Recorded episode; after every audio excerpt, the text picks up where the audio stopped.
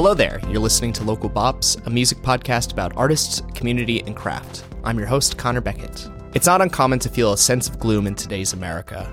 Beyond the wider environmental decay that's happening the world over, and increasingly in our own backyard, if last month's weather in NYC was any indicator, there are social and economic realities that loom ever present in the background of day to day life. Yet amid all the gloom, we manage in our own small ways to create ephemeral moments of joy. And that Sisyphusian effort is the central theme of Matthew Danger Lippman's latest effort, Touchdown USA, a five track EP about finding tiny moments of ecstasy, compassion, and erotic confusion amid the massive wave of history.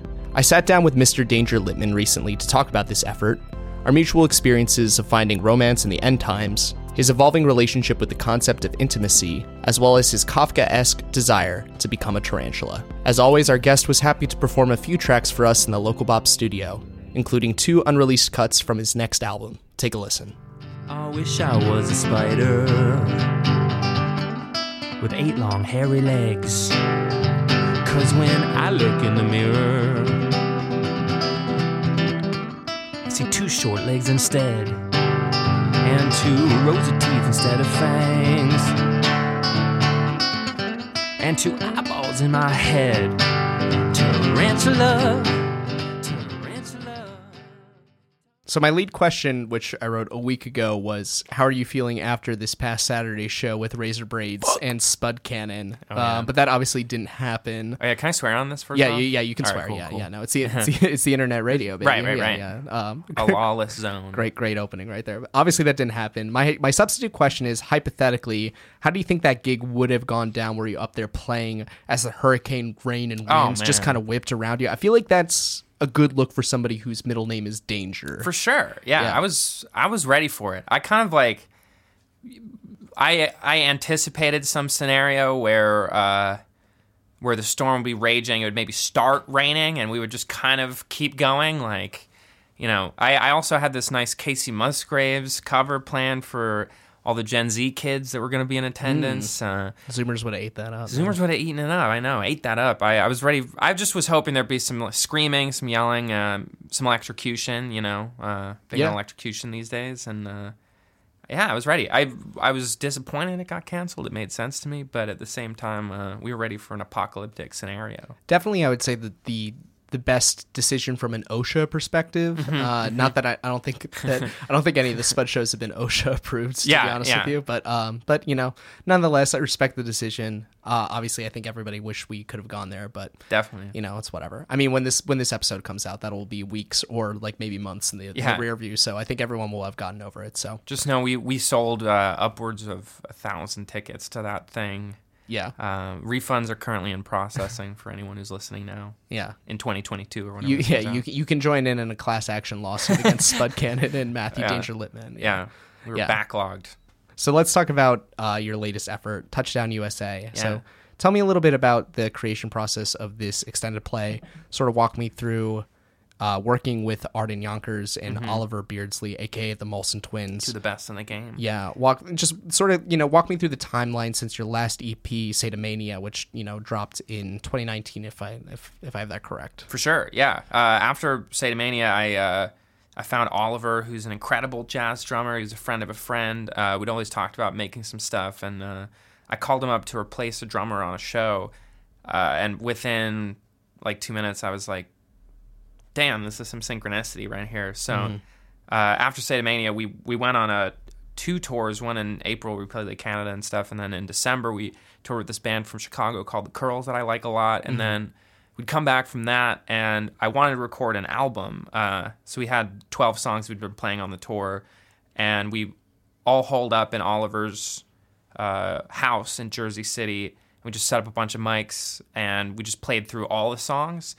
Uh, and then I had maybe eight of the songs or so I kind of felt needed a more hi-fi touch and also were maybe a little more pop worthy and then these songs that were a little more grungy heavy were the songs that kind of became touchdown usa where i was like actually the lo-fi sound in this in this uh, house really works for these songs so that Right, was yeah. loved suburban girlfriend um, touchdown usa and uh, freaking uh, you did me in where i was like you know that that kind of grimy basement sound I thought really worked for him. Uh, and we had plans to record an album in April of 2020, and we booked the the studio and stuff, and we were with the producer, and we were going to record all the rest of the songs.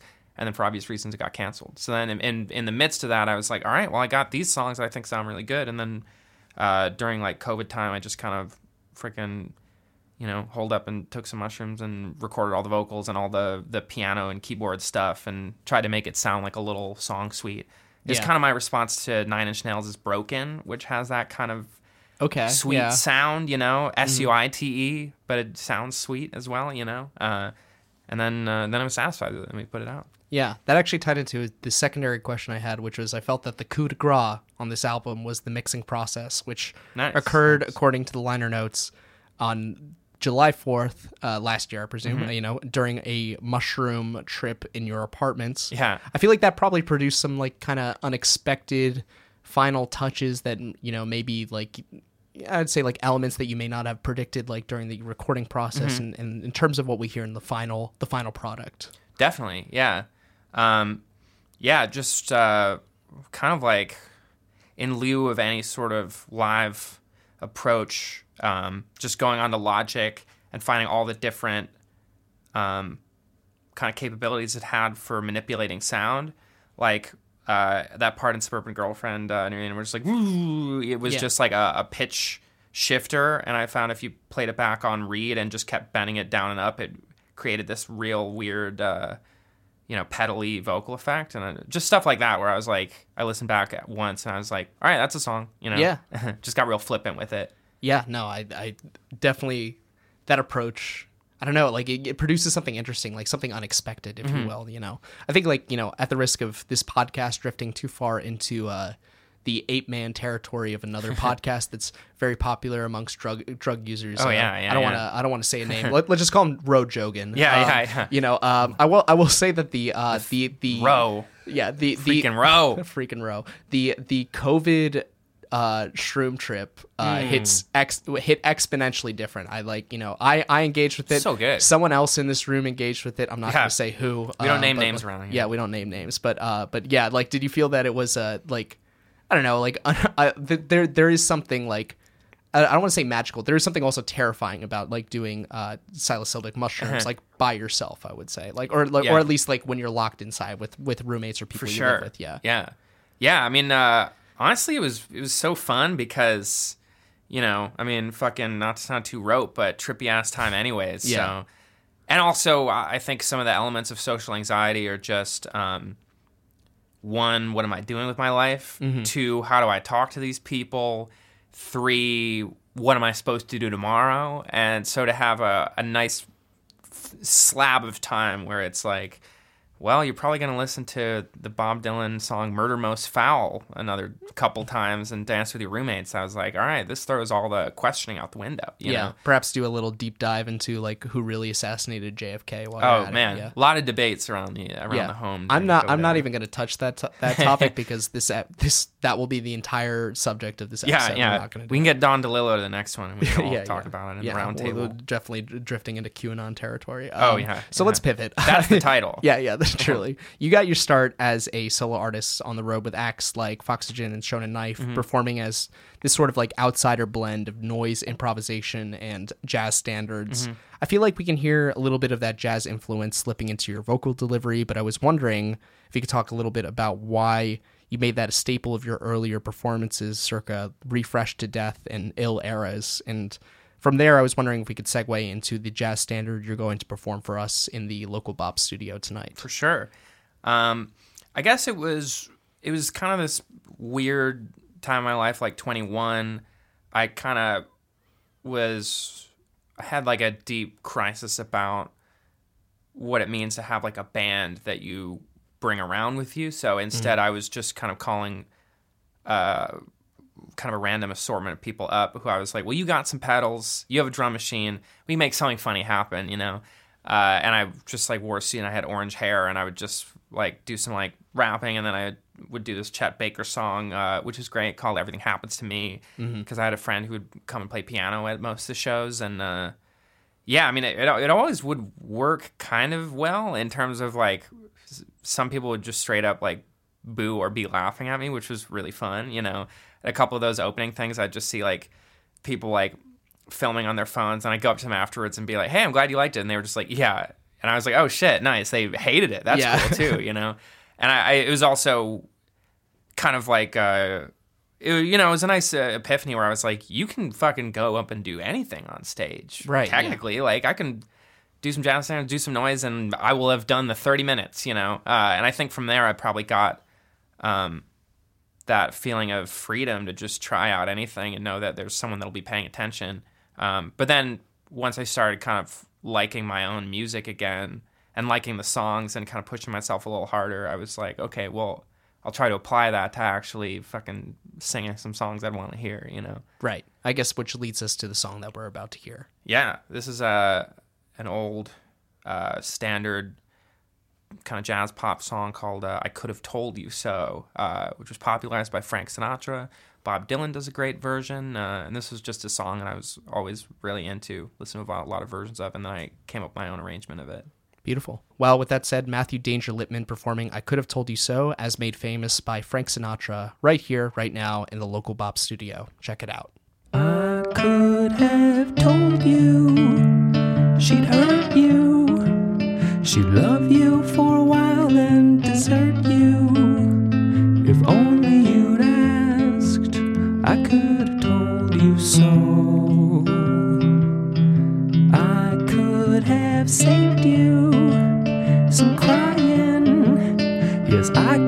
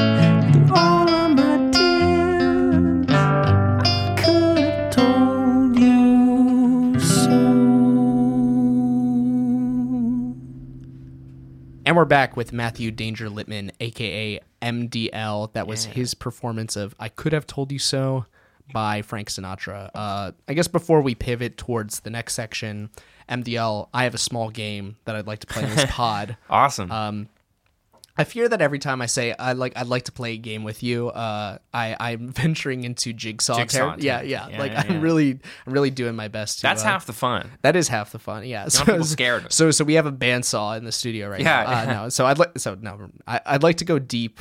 I, I like to go deep into my guest's past history, Mm-hmm. and I return to your last band, Brimstone Blondes. Oh, shit. Uh, 2014 effort, Age of Consent. Oh, nice. Specifically, the first track, Photographer Blues, and then in parentheses, Fuck Guns and Roses. Um, as an aside, before we start, do you stand by your statements, Fuck Guns and Roses, seven years later? You know, what? I actually kind of don't. I actually, the biggest thing there is that uh, my guitar player in that band, Jacob Cohen, there's a moment where he goes like, Yeah. like, and I was like, that's fucking Sweet Child of Mine. Yeah. So I had to get uh, ahead of the game and be like, fuck Guns N' Roses. But, Great. uh, well, the name of this the name of this game is "Fuck This Band." Uh, Oh.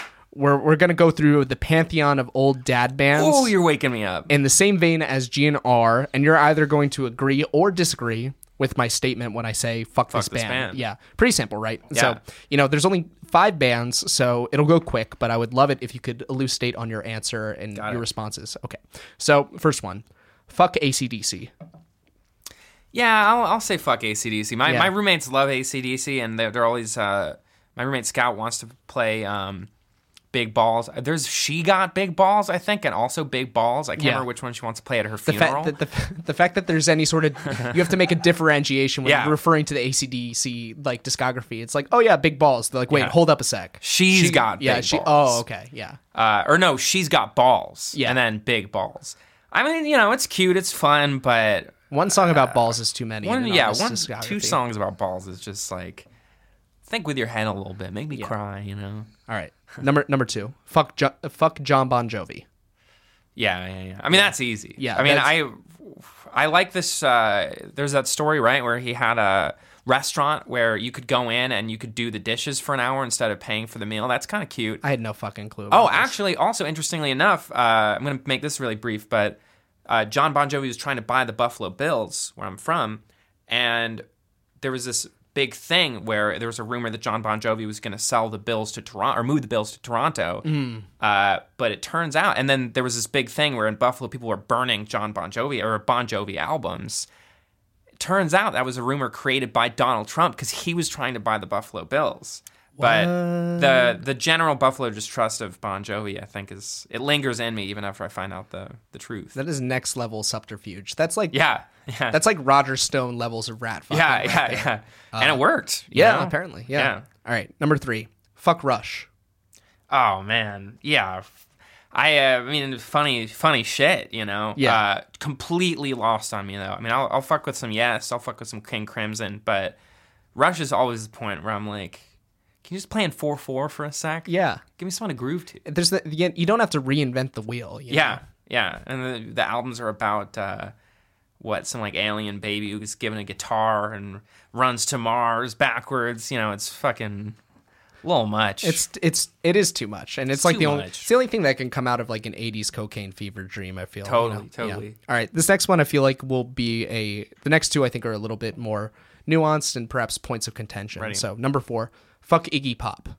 what? Yeah, see there we go. Yeah, No, no, I mean, I uh, I don't even want to say this. I'm just glad that that no one ever bothered to look too deep into Iggy Pop because I would like him to live a dignified life as a media darling until he dies. Yeah. I mean, I, I for for enjoyment will just watch.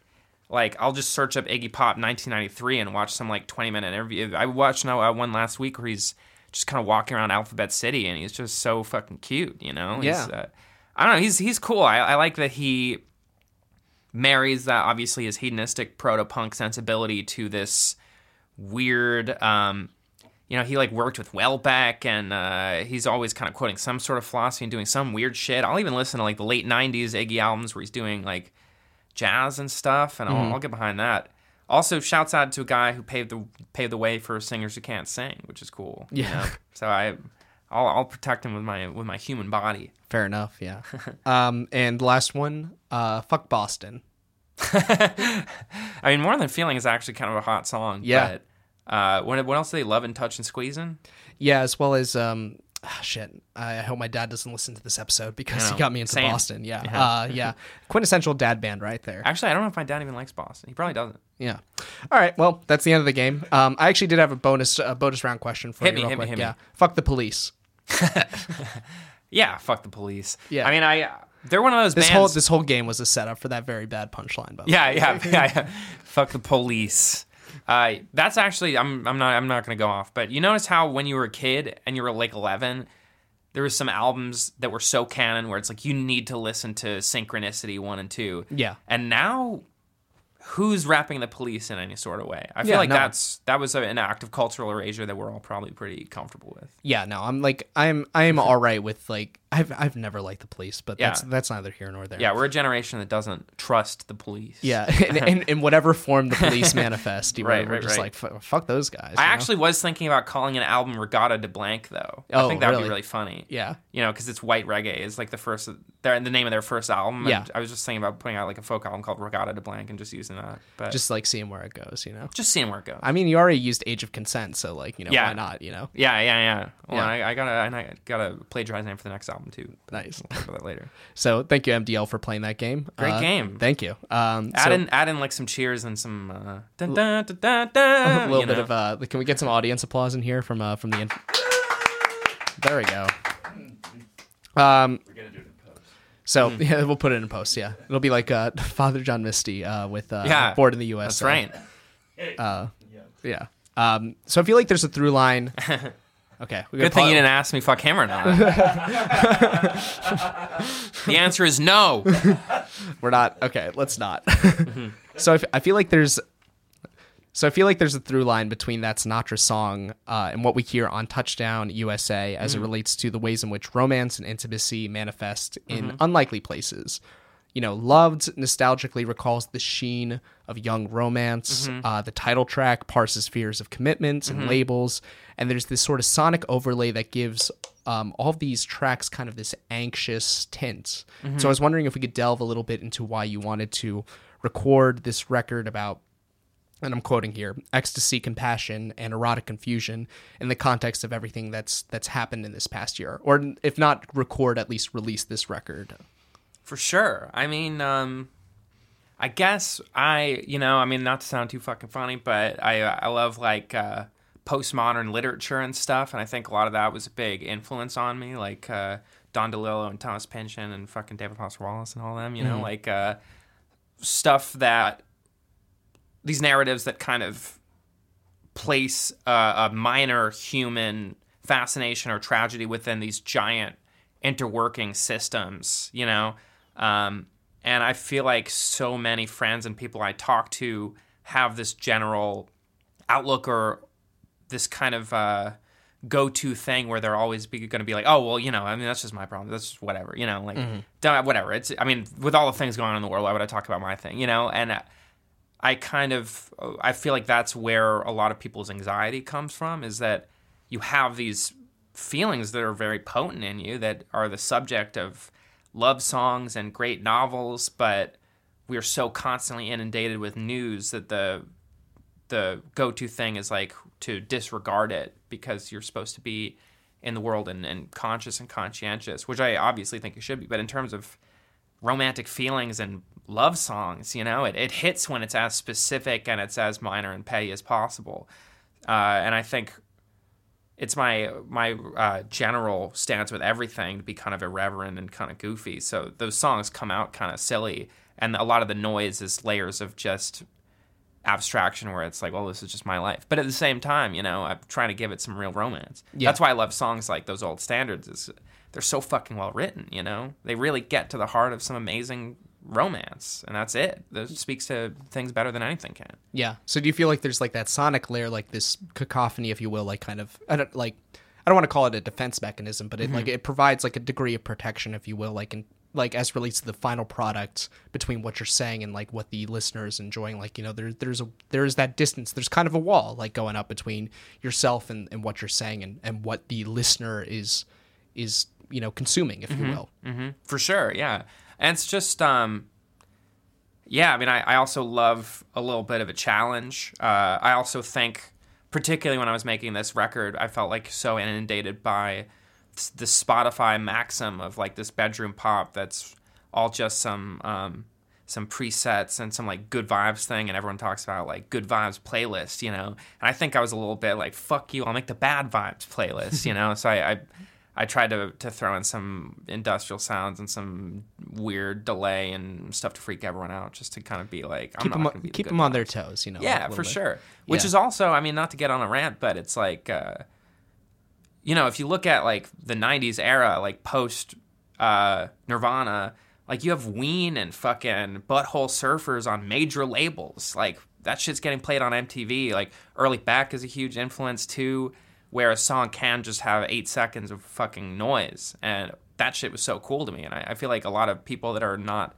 or that are casual music listeners, that kind of thing is so foreign to them, or they're like, "Whoa, that sound was weird." Yeah. I just kind of want to give people a little bit of that feeling of like, yeah, you can do that in a song, you know? Yeah.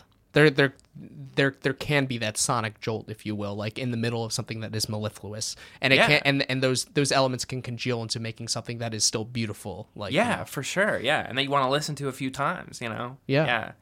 I think, moreover, I kind of want to touch on like the title of this record, you know, Touchdown USA, Mm-hmm. because there is a very strong American slant to the lyrics. Like, and I was just wondering if like what made you want to contextualize many of these tracks in this like particular setting.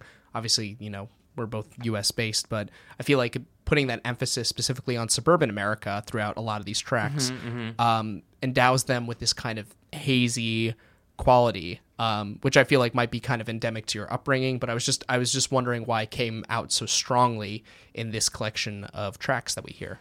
Yeah, I mean, um, I guess I think uh, one of the things I like to do in terms of part of this is probably just like a total reaction to Instagram slash fucking Spotify or whatever. Like, uh, insert here. Um, I like the idea of whatever character I'm playing, you know, which I'm not exactly playing a character, but I, I do have default stances that I'm being a little bit fucking cheeky about. But I mean, we all have personas, so like you know, for sure, yeah. Um, where it's like I like the idea, and which is why I also did those videos with the Joe Biden impersonator when I was making it. Is I, I like this idea that I have so little idea what is cool or what people everyone else is doing and responding to, and I'm like, let's see, what do people like? They like the USA, they like rock and roll, and they like Joe Biden, the president of the United States. So I'm gonna give them what they want. You know, it's like it's kind of like a fucking. Uh, it's like an idiot sellout move, you know, where Yeah. instead it's just so ridiculously anachronistic that I'm kind of hoping that anyone that even bothers to listen and cons to it is like, all right, well, that can't be all that it is. You know, there has to be something, something in there. you have Um, ma- you have made yourself into an outsider artist in some ways. Yeah, for sure. Yeah, yeah. Yeah. Just because it's so boring to fucking try to try to do all the things. You know, the press releases every picture and the whatever. You know. Yeah. Well, I, I, Uh, what's definitely not boring is the the album artwork. I would say, like you know, specifically like Yeah. what we see on Bandcamp, Yeah, which is crea- created by Natalie uh, Ruiz uh, Heinzen. Yeah. Yeah, which features, I imagine, like a cartoon version of yourself uh, poised with Mickey and Minnie Mouse. Mm-hmm. Mickey Minnie Mouse. Yeah, Yeah, yeah. in, in, in a grotesque rendering. Yeah. which I get, which I guess like ties into what you were talking about right there. Like w- what's popular these days? Well, obviously Disney's Right, right, right. I'm like, well, everyone loves Mickey and Minnie Mouse and the USA, so we'll throw them all together. That was a bummer because I love that artwork. This is uh, my friend Nat, who I met on this uh, this movie that I was in last year, and we just really got along. And she does incredible fucking art. Uh, and when I came up with the title, I was like, it was just an instant one two where I was like, it's called Touchdown USA, and the artwork is gonna be me with Mickey and Minnie Mouse. That's so easy. Like, Yeah. boom. And I called her and I got her to do it. And then a week later, she sent back that art, and I was like, we have it all done. And then uh, when I submitted it to uh, to Spotify, it went through. And then like a week before it was supposed to come out, I got a cease and desist email that uh, it was not allowed to go out because of copyright infringement from Disney. Who I mean, who knows what the fuck automatic censors they even have on this thing where uh, where they would even notice it, but. Uh, so then I just had to do the the Spotify, the censored version, you know, like the Beggar's Banquet cover, where uh, it's just the title. But I love that artwork, so I'm, you know, uh, that's why I want everyone to look at it on the Bandcamp, is that you can see that uh, the detail. Yeah, I guess that kind of feeds into the mythos of Matthew Danger Lippman, if you will. Yeah, It's yeah, like yeah, too, yeah. too dangerous for the Disney Corporation. Right, right, right. I was I was tickled by the idea of a band cover, you know, but Yeah. well, with all that said, we're going to start looking towards the future, specifically your next record, a song from which we're about to hear you perform in the studio. So tell me about this track, and which you've styled as a bit of a travelogue. Um, and also kind of a dream sequence, you know. What sort For of sure. Yeah, what sort of preface would you give the listeners before we uh, before we bend our ears and give this a spin? yeah, I, I recorded this uh, this new record. Um, I did it with uh, the engineers my friends uh, Katie Ray and Andrew Foreman, who's in a great group, uh, Good Fight, and they got some studio space, and uh, they invited us through. I had this collection of songs that are different from that album I wanted to record, which I'm hoping to record next. You know, I'm, I'm a little backed up, but so this was all like pandemic era stuff where I was I was like, no band will ever play this. I won't ever play it live, and then I hung out with some friends, Arden Yonkers and Dan Keegan, who's in a great band, Wild Pink, and Oliver, who's in uh, in my band, and we were playing them when I, when I was back home in Buffalo, and they were all just like, "Let's record this as an album." And I was like, "All right, fine." Uh, and I, I think it's really hot. And this song "And" here is kind of also based off that whole Mushroom time where I was uh, mixing Touchdown USA, where I was going to the beach a lot with my roommates, and we weren't seeing too many other people, and I was kind of writing these more indulgent, folky songs. And and is uh, you know, every line in the song starts with and, and you don't have to go and you don't stay. And I went to the beach, blah, blah, blah. And it combines uh, some of my fears and some of my greatest uh, experiences of the past couple years. And it's just an anthem for the times, you know? Yeah. I guess how would you differentiate like I what we're about to hear from a studio version? Like does he like you know when you performed it, I immediately remarked on the fact that it did have a Dylan-esque quality to it, but I imagine you know the studio performance has a little bit more of that classic Danger Lippman glam slants sure. to it. You know, It's you also, uh, this album is the first thing I've fucking recorded in a studio since I was like 13. Like when my high school band Brimstone Blondes won a, uh, a battle of the bands and got to go in for a day. So th- it, it's, it's a little more hi-fi and a little less noisy, but I think the album version when it comes out, it's kind of like my REM song, you know, it's real, just like, or actually, uh, Dan uh, Keegan calls it my Counting Crows song, which I resent, but I know where he's coming from. It's it's very like uh, you know, party rock and roll anthem, alternative rock folky anthem, and Yeah. then this one obviously is a little more of a hazy travelogue type of thing. Well, with all that said, let's give a listen to Matthew Danger Lippman's ode to the Counting Crows performing and in the local bop studio. Check it out.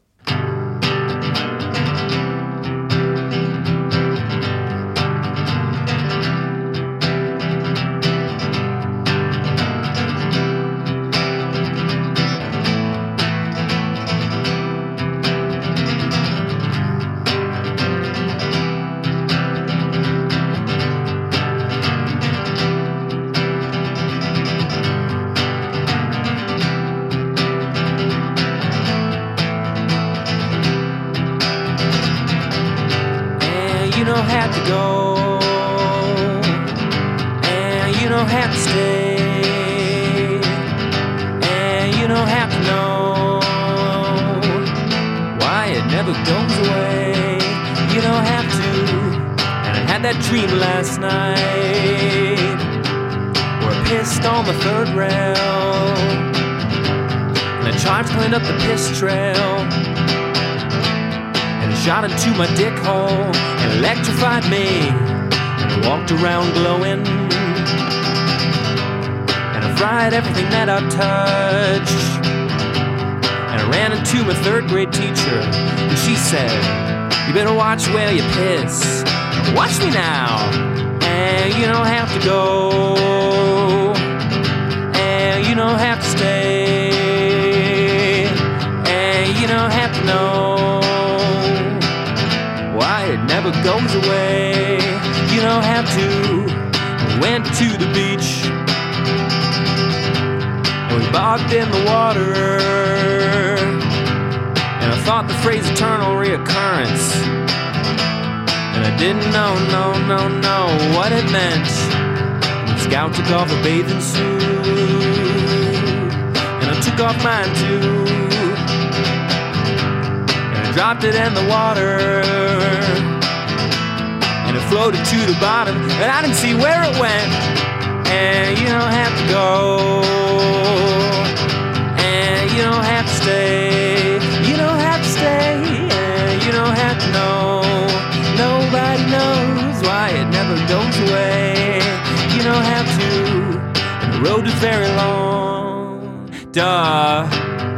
conditions are brutal, obviously.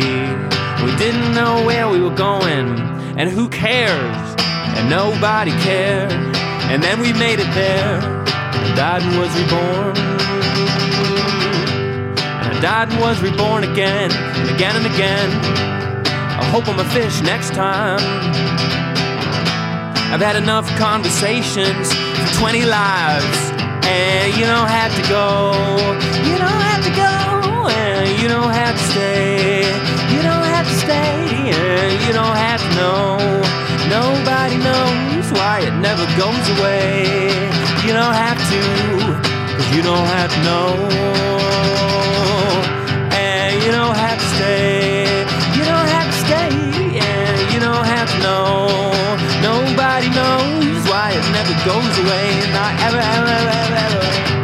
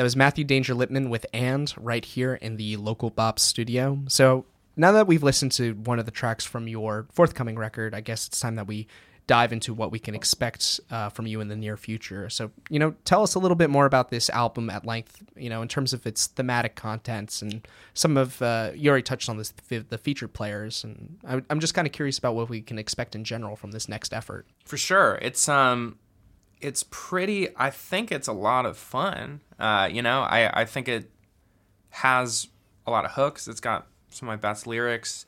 It's more acoustic focused. This acoustic that i've been playing this whole set is uh, just kind of wrote the whole fucking thing for me. Like i i'd never really recorded with like a, a nylon string guitar before and then a lot of these songs came out of it.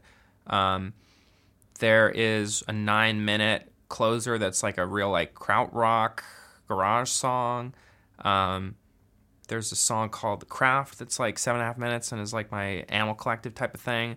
There's also some, uh, and this song Tarantula I'm going to play later, and uh, shouts out Anco. Yeah, Um, yeah. Uh, sorry, I, I am immediately as soon as uh, as soon as uh, Animal Collective is mentioned in any capacity in the studio, I, I make eye co- I make long Yeah, eye yeah, contact yeah, with my, my beautiful producer Billy I don't, Bilko, I don't know what you're talking about. who's a who's a big. Uh, I think you have the entirety of uh, of uh, Merriweather Post Pavilion tattooed as a huge back tattoo, right? Yeah, yeah. Which is weird because uh, when I look at it, when I get pretty drunk, it, it does sort of emulate. oh yeah, it's got the it's got the wave. We've and it's in Gothic font. yeah yeah. We've completely derailed what you were saying, but please. no, it's good. It's good. Yeah. Uh, love me some Anco. Uh, it's, I'd say to to do the uh, the elevator pitch, I think it's some like real uh, major key fun Jonathan Richman like folk with some very direct lyrics for the most part, and then also like any albums I love, it has some detours and some things that kind of take up a little more time and get a little more weird before you get back to all the all the hard partying pop stuff. Uh, But I, I think it's a good mix. I'm, I'm really excited about it. I'm, we're mixing it now. Yeah, and it is entitled It's entitled Hallelujah. Right. Yeah. I, I think it's an interesting title, like for a record in general. I immediately, obviously, there's so many dimensions to the word Mm-hmm. hallelujah. Um, obviously, can be said in a, any number of sardonic contexts. Yeah, but yeah, I- hallelujah. I, was wondering if there was um, uh, kind of a, like an ex- ecstatic uh, component to what you're making. Like, you know, I'd say like music that is a little bit more joyful. At least that's kind of the, the sense that I'm getting from the descriptors that you just outlined to me in terms of what it sounds like. For sure. I may I, I was writing down like 20 titles like for the thing and going through them and then I was listening back to the rough mixes when we recorded it. And I was thinking like, man, this has got some real like major key like folk gospel type of things. You could call it Hallelujah. And then there was that 2 seconds and then I was like, "Oh yeah, that's the most fucking famous folk goddamn song of all time by Leonard Cohen, who I also love, but I hadn't even thought about that song too much." And then I was like, "Wait, but the the irony there and the paradox of those two things that's the perfect title then you know i mean it's kind of i guess like replacements calling their album let it be or something it's Yeah. like i'm aware of the uh the you know the claim on that title but i'm also like well this is my hallelujah you know this is this is a collection of nine songs about working through yourself and working through any of those youthful anxieties and hates and coming out with some real uh real groovy positivity you know Yeah.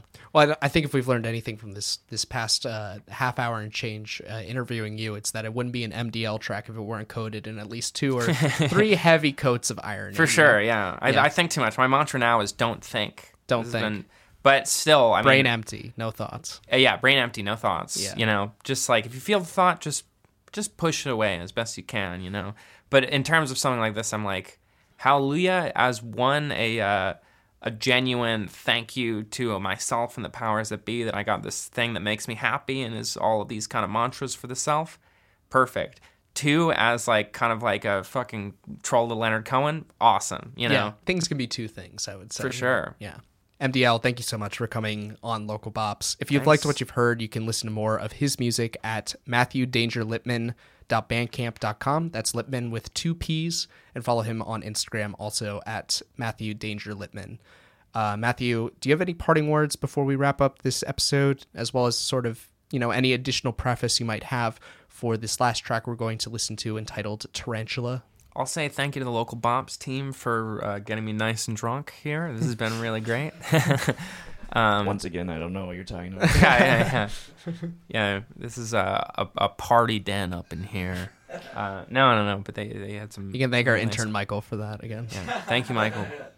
They had some nice tequila and some nice Heinekens, and uh, for this next song, this is like a a, a samba folk track that I wrote um, as kind of a, a, a rethinking of any sort of uh, you know body dysmorphia or anxiety that I've had or people have had, where the narrator in this song, uh, who's pretty close to me, is is just being like, I wish I was a fucking spider, you know? I wish I had eight long hairy legs, you know? Because when I look in the mirror, I see two short legs instead, and two rows of teeth instead of fangs, and two eyeballs in my head, and uh, just you know, imagining myself as a tarantula, and it's called Tarantula.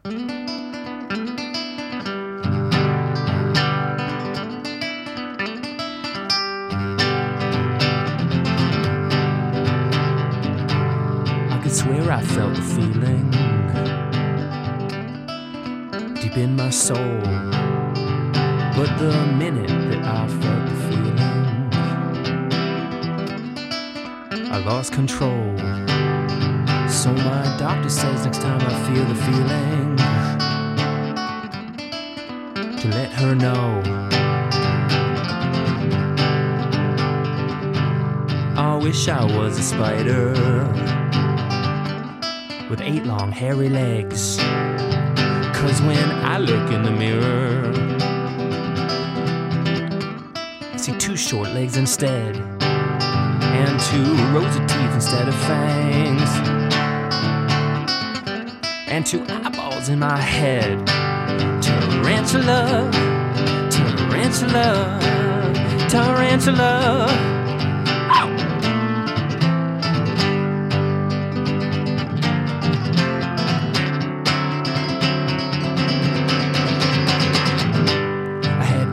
On the freeway of crawling down the road, scaring everyone in traffic. Like some sci fi episode, till the CIA copter shoot me down. And I explode.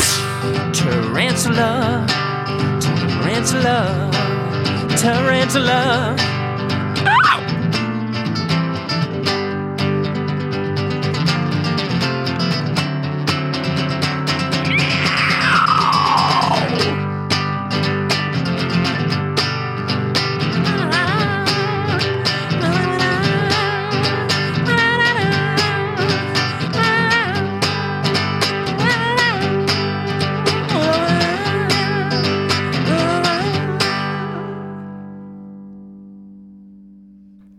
Thanks for listening to this episode of Local Bops.